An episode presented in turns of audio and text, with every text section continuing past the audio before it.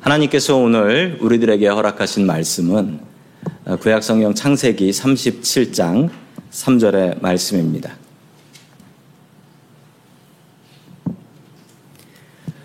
요셉은 노년에 얻은 아들이므로 이스라엘의 다른 아들들보다 그를 더 사랑함으로 그를 위하여 채색 옷을 지었더니 아멘. 하나님께서 우리와 함께 하시며 말씀 주심을 감사드립니다. 아멘. 자, 우리 옆에 계신 분들과 인사 나누겠습니다. 반갑습니다. 인사해 주셔. 반갑습니다. 반갑습니다. 인사 나누겠습니다. 자, 오늘 편애와 차별이라는 제목을 가지고 하나님의 말씀을 증거하겠습니다.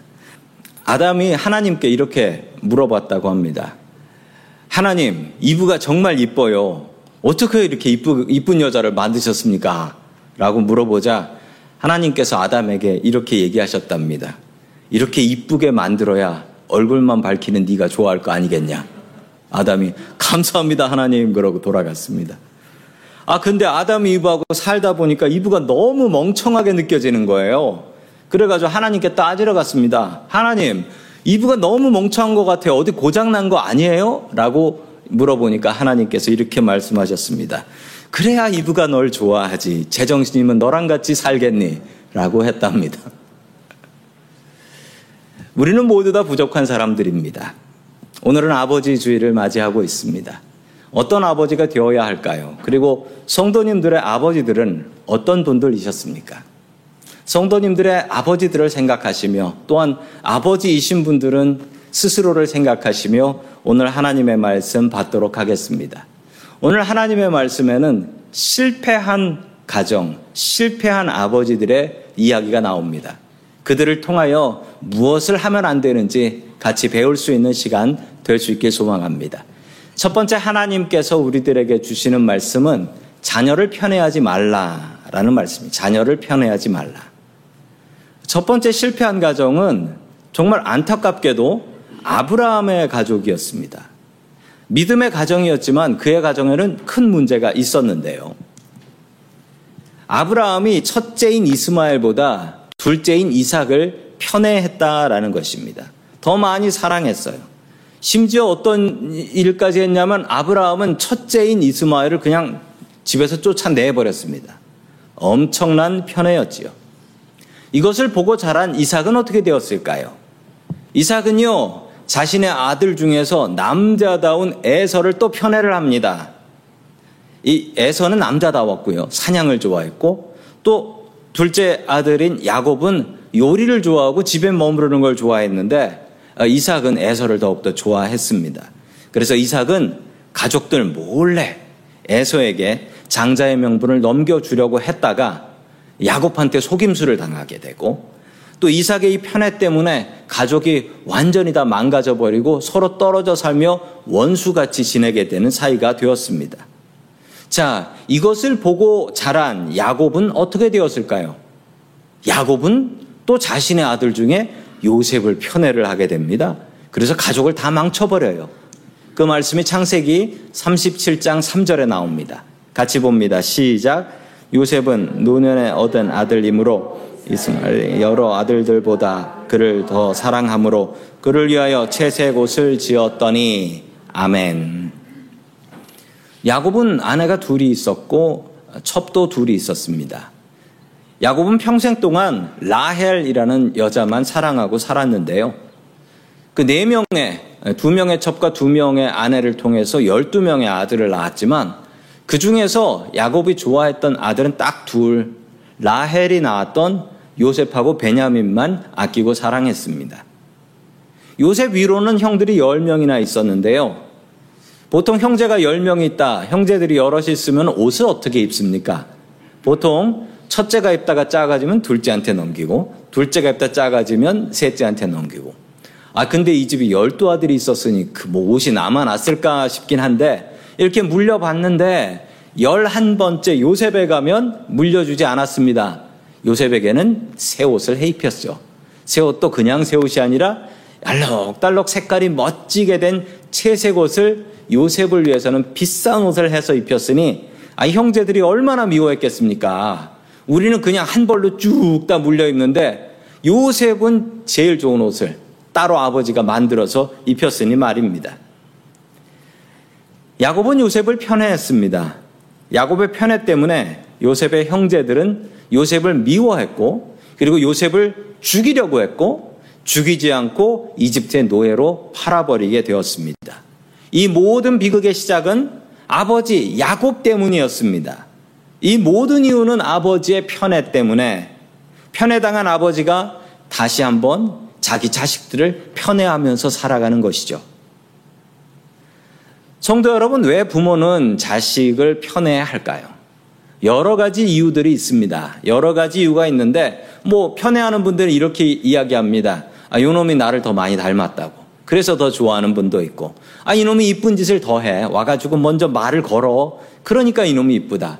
잘났으니까 이쁘다. 아니면 혹은, 아이고, 애가 너무 약해서 더 이뻐해 줘야 돼.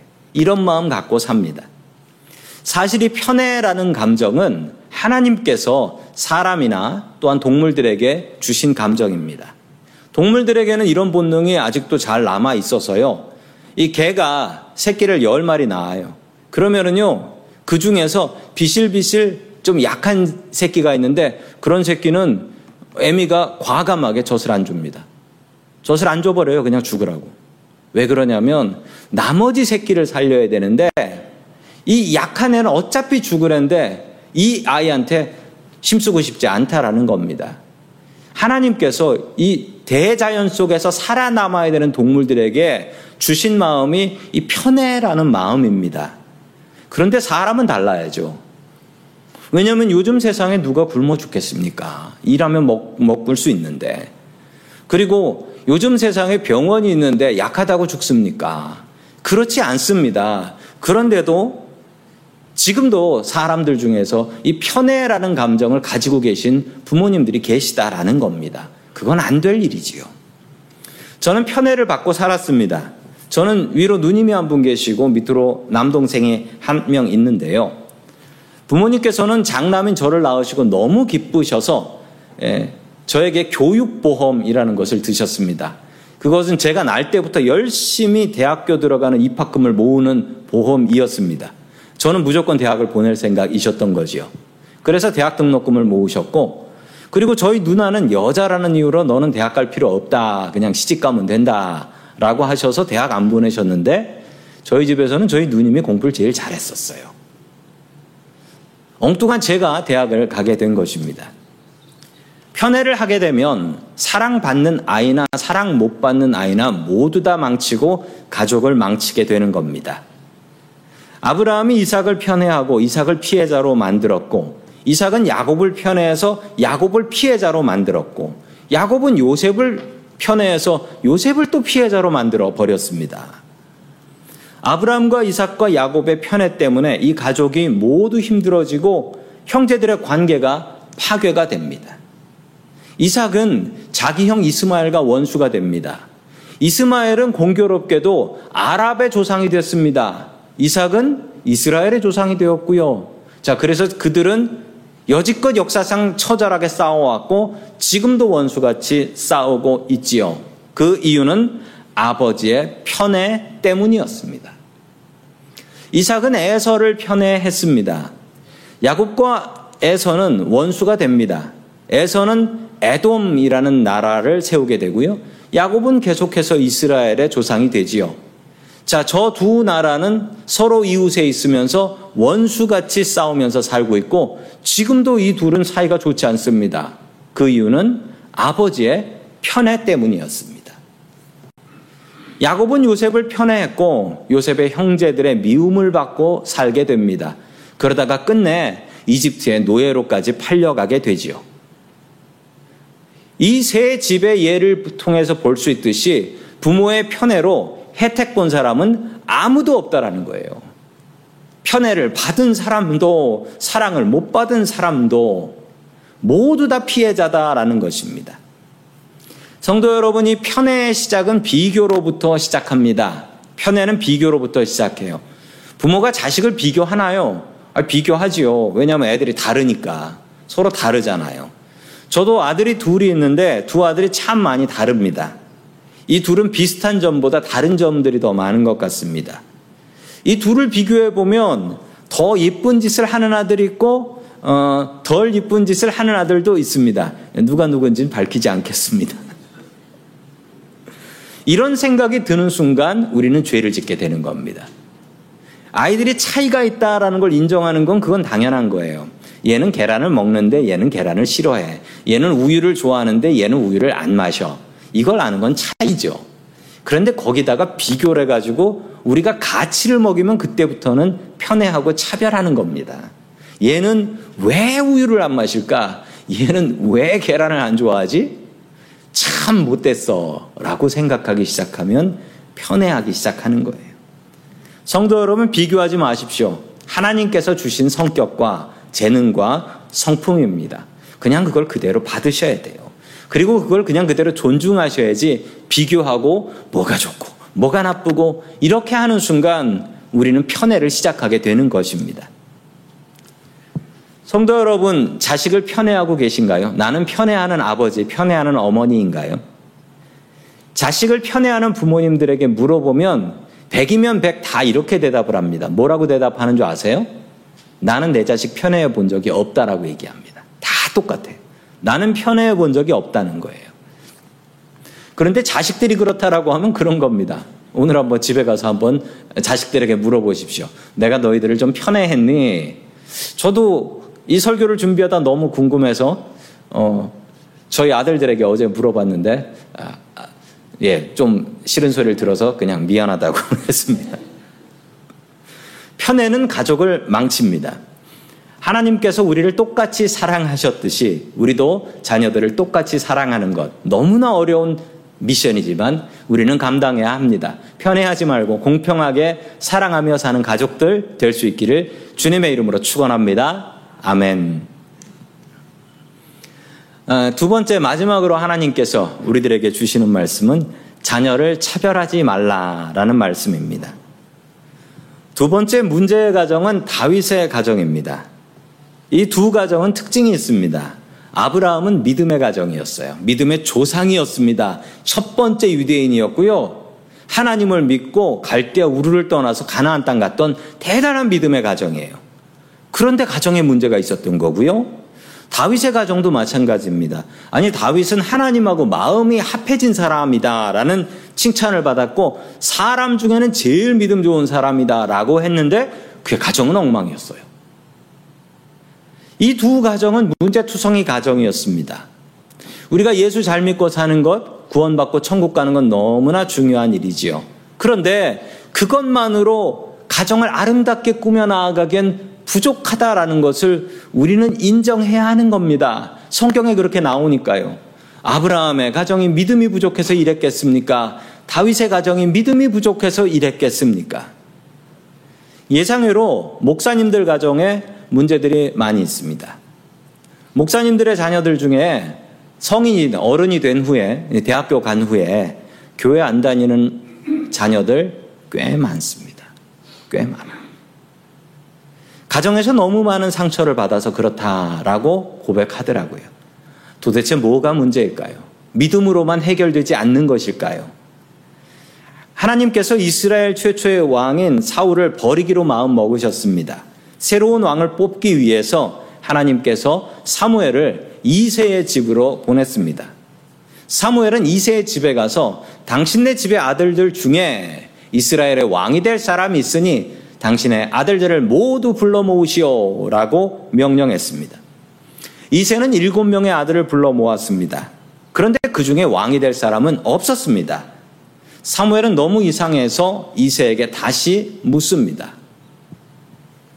자, 그 말씀이 사무엘상 16장 11절에 나옵니다. 같이 봅니다. 시작. 또 사무엘이 이세에게 이르되 내 아들들이 다 여기 이세가 이르되 아직 막내가 남았는데 그는 양을 지키나이다. 사무엘이 이세에게 이르되 사람을 보내어 그를 데려오라. 그가 여기 오기까지는 우리가 식사 자리에 앉지 아니하겠노라. 아멘.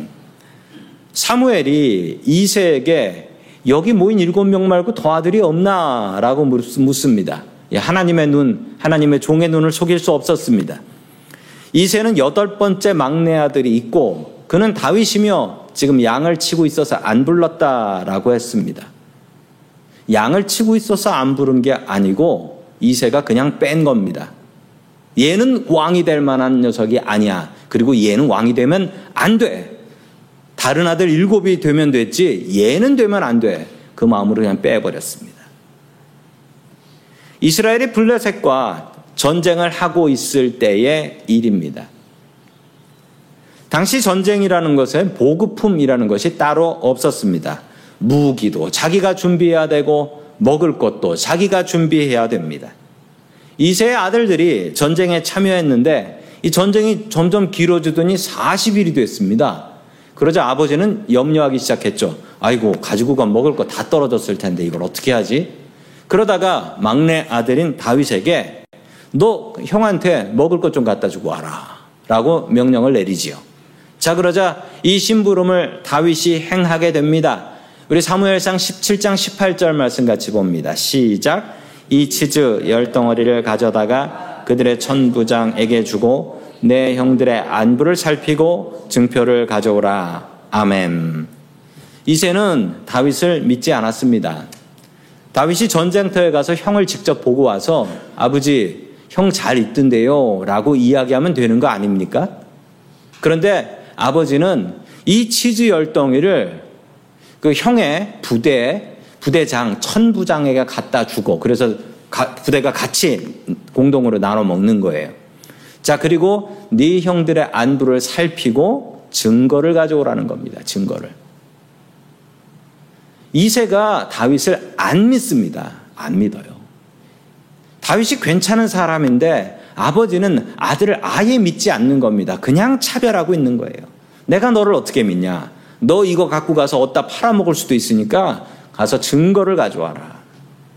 다윗의 형들도 마찬가지로 차별을 하고 있습니다. 다윗의 형들도 똑같아요. 우리 17장 28절 같이 봅니다. 시작.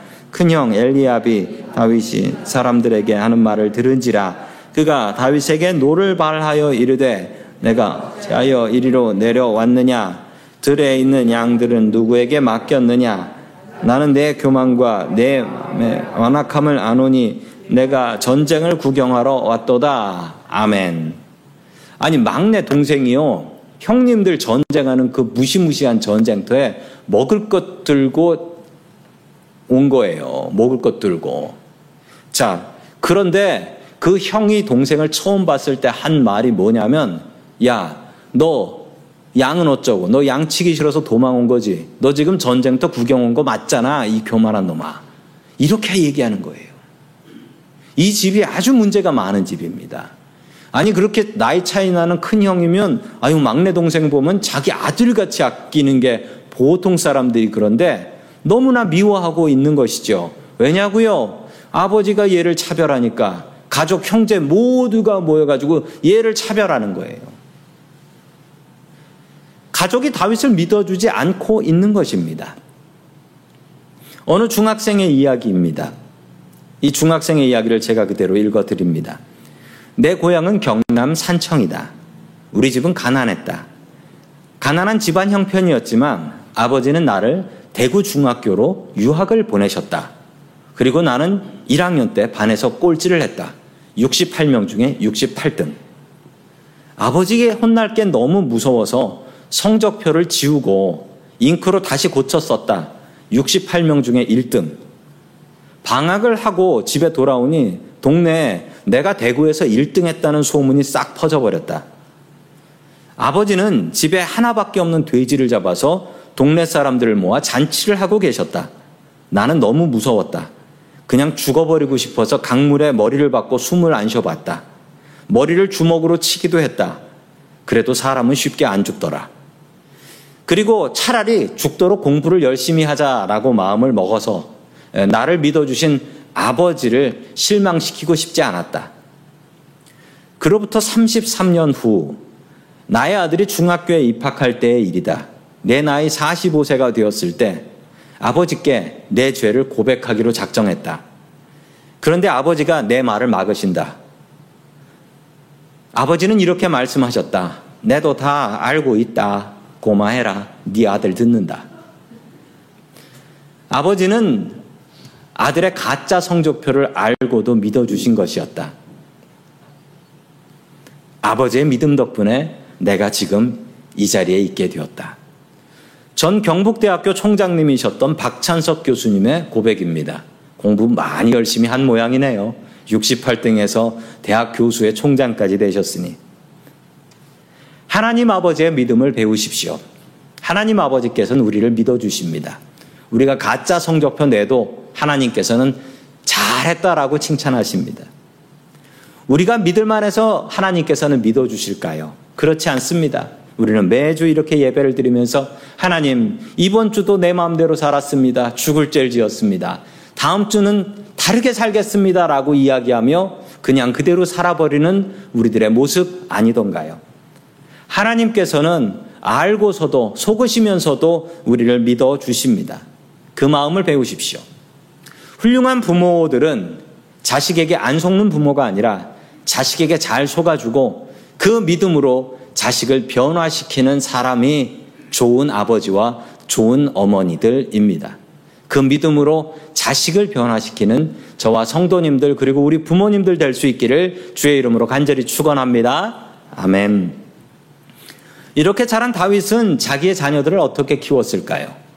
자기가 차별당했으니 차별을 했을까요? 아니면 자기가 차별당했으니 편애를 했을까요? 아닙니다. 다윗은 정말 너무나 당황스럽게도 아주 허용적인 부모가 됩니다. 허용적인 부모는 그냥 오냐 오냐 하는 부모라는 거지요. 자식이 잘못을 해도 혼을 내지 않습니다. 자식을 가르치려고 하지 않아요. 전쟁터에 나가면 호랑이 같은 장군이에요. 그런데 집에 들어가면 그냥 아이들한테 쩔쩔 매면서 아이들한테 싫은 소리 한마디 못하는 그런 아버지가 되었습니다.